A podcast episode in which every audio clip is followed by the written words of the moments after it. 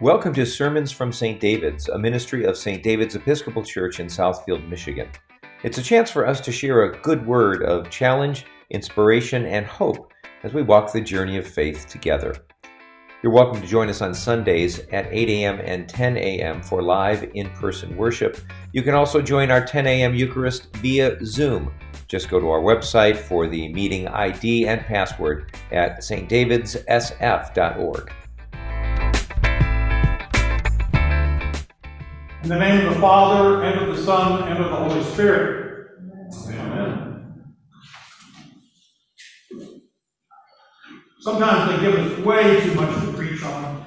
There's at least three, maybe four sermons in this reading from the Gospel alone.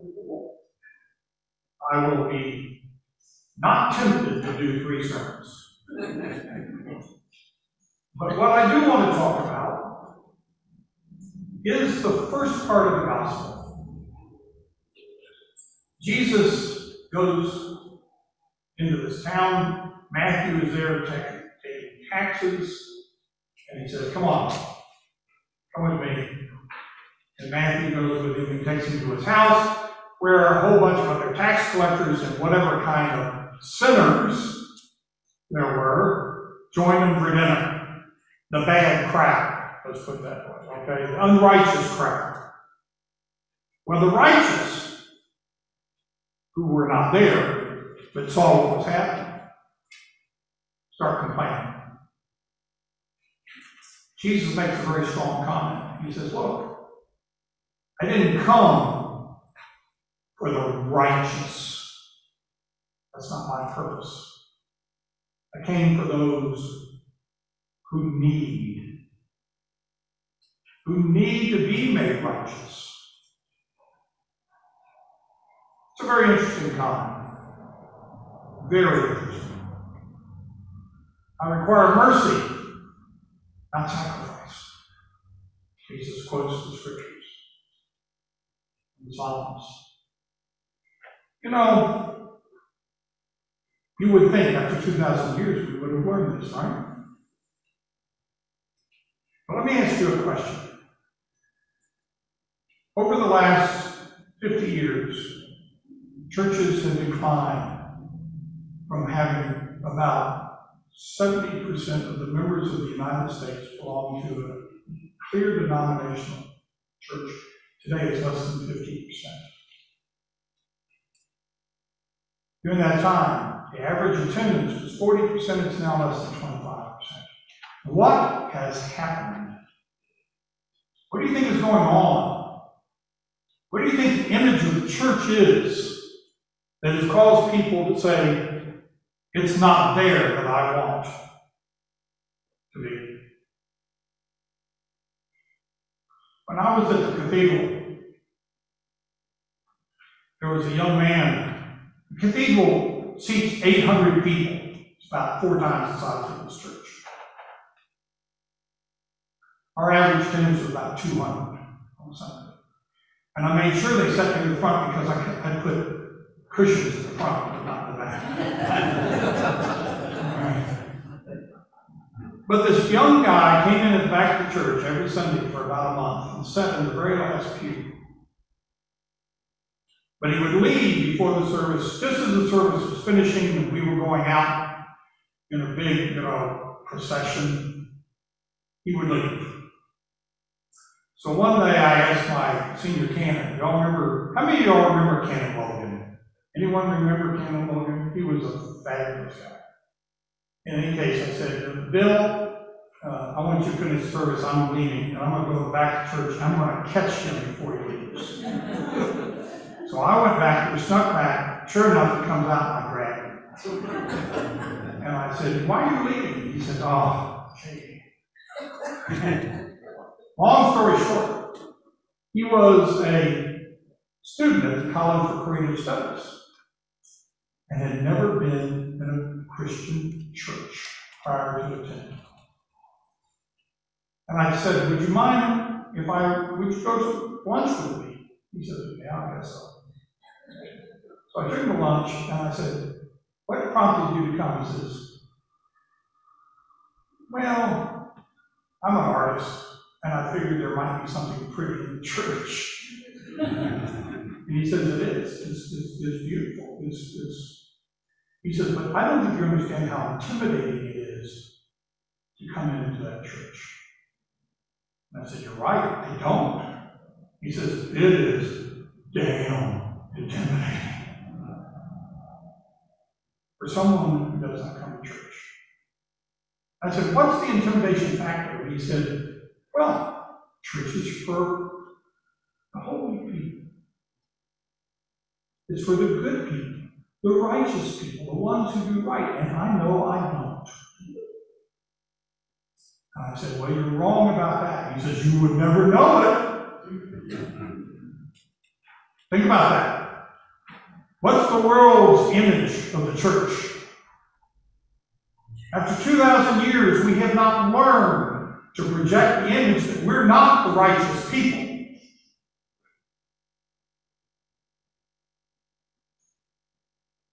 Righteousness is imputed, it's not earned. That's what, we, that's what Paul told us today. You don't earn righteousness. You don't earn forgiveness. Well, yes, you do. You know how you earn forgiveness? By needing it. Think about that. We earn forgiveness by needing forgiveness. But you get it whether you believe you deserve it or not. That's the gift of forgiveness. Forgiveness is a gift given, whether you ask for it or not, whether you want it or not, whether you believe it or not. And yet, how often, just within the last two weeks, a person came to me for counseling who is struggling with a circumstance of still holding a grudge against someone who had hurt them badly. And I said, You know what you need to do? Forgive them. Well, they haven't asked. And I said, So what? Well, they have to ask. He said, No, they don't. No, they don't. Well, then how do they get it? You give it. It's a gift. Whether they take it or not is really not the issue. It's the fact that you have given the gift. And it's not set on whether or not they deserve it. Because they don't. And neither do any of us. It's given from God because that's His gift given. And therefore, we're not righteous people. The church is not made up of righteous people, it's made up of sinners who need forgiveness and in which righteousness gets imputed to us, not for what we do, but for the faith and attitude we have. I've told this story before, but it's worth telling. I learned the Old Testament primarily from a guy named Harvey Swigum. What a name, right? He was a Lutheran pastor, but he grew up in Milwaukee to a very, very poor Norwegian family. And his father, during the, during the Great Depression, lost his job and made money by cutting wood for selling to people who needed wood for their fireplaces and their stoves. Didn't do well, so they lived hand to mouth. Harley was old enough, about 14, 15 years old. He got a newspaper. I had to collect every week, otherwise he probably wouldn't get his pay from the people who were buying the newspapers but he didn't have to pay the route director but once a month. First month, he did pretty well. And he got more people. They liked him. He went and got people to give more. So he paid the route director, everything was fine. And the second month, he made a lot more. And suddenly, oh, that money looked, well, it made him a big shot at school because he could buy all his friends candy and other kinds of things and became very popular. At the end of the month, guess how much money he had to pay the route director? Zero. So what does he do? Well, he makes sure he doesn't see the route director, right? Shows up late to get his papers. Makes point every effort he can to avoid the route director. He's able to do it for almost a month. You'd have thought he'd stop being the big shot. No, he still did a little bit of that and tried to save the money, but he was too tempted. Finally, the route director showed up at the house on Saturday morning. His father was out cutting the wood. They called a family meeting at the dinner table. Was the oldest boy of five kids. Route director explained the situation graphically from his point of view about how what a cheat this boy was, what a what an immoral kid this was. As he related the story, Harley became embarrassed and humiliated and just couldn't look at anybody. When he was finished, his father said to Harley, Harley, look at me. He couldn't. He was too embarrassed. His father said, Look at me. He looked up. He said, What you have done is unacceptable. You have embarrassed this family. You have caused inevitable harm to us. You were immoral. You try to be a big shot. And we will pay a terrible price for months to pay this debt. And this will not ever, ever, ever happen again. You understand me? Yes, sir.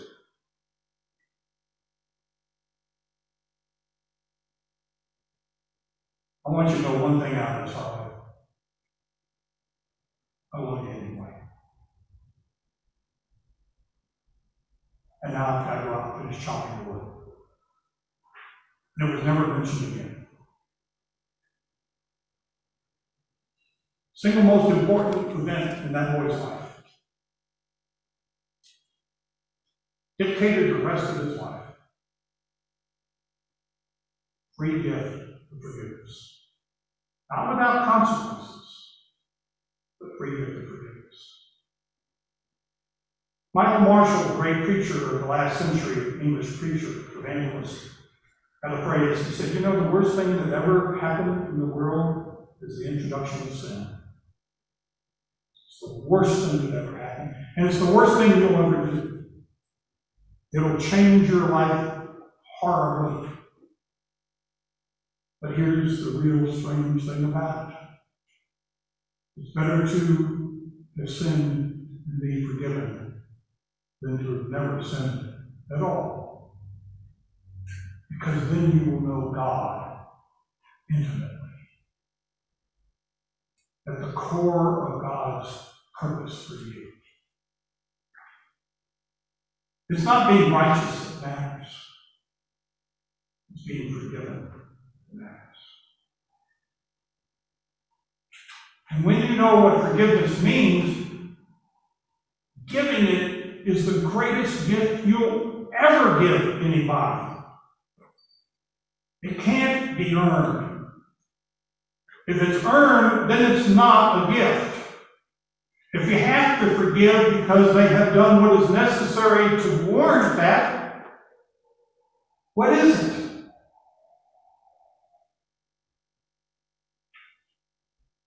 Churches are places that should be for the Matthews of this world. Hated, despised, and unrighteous. It should be for the people who don't deserve to be here. One last story. When I was at the cathedral, we did a and we tried it here, it just didn't work quite the same, but we did Christmas banquet. First one I ever did. Now, the cathedral was down, is down where it used to be the Cass Corridor, you know, prostitutes, drug addicts, all that kind of stuff, all right? And so we had sent out these invitations to come and have a free banquet at the cathedral on Christmas Day. I had 200 volunteers, we had food for 600, and five showed up. Five. Disaster. Well, what did Jesus say about that? If the invited weren't, didn't come, what do you do? You go out and get them. So what we did is we piled into our cars, we drove around, and we invited them to come and have a banquet. By the end of the day, we had served 600 people. But at one point, my daughter, who was in high school, came in and said, Dad, there's a guy outside, he won't come in. I said, What? Got in the car, but he didn't come. He won't come in. So I said, Okay, me go talk to him. So I went out to talk to him. And I said, uh, Come on in. He said, This is a church, right? I said, Yeah. He says, I can't come in. I said, What do you mean you can't come in? He said, If you knew who I was and what I had done, you wouldn't let me come in. And I said, I don't care who you are. I don't care what you've done. You're my guest today. I want you to come in, please. He started crying. And I took him by the arm and I walked him in. As we walked in, two of the other street people came up, saw him, and came up and says, He can't come in here. And I said, I beg your pardon? He's a bad man. He is a bad man. He should not be here. And he started to leave. And I said, No. Grabbed him by the arm. He said, Of all people, he deserves to be here the most. I said, I don't know what you're going to turn to him. I said, I don't know what you're going to do when you leave here, but for right now you're forgiven. What you do with that is your business, but you are forgiven. You're a new person for this moment, and you deserve to be here. He stayed with us two years. Got off the alcohol, and got a job. He took his forgiveness. He didn't deserve it, he took it. That's what churches are about, brothers and sisters. It's not that we are the righteous people. God knows we're not. We're the forgiven people. And that's what we.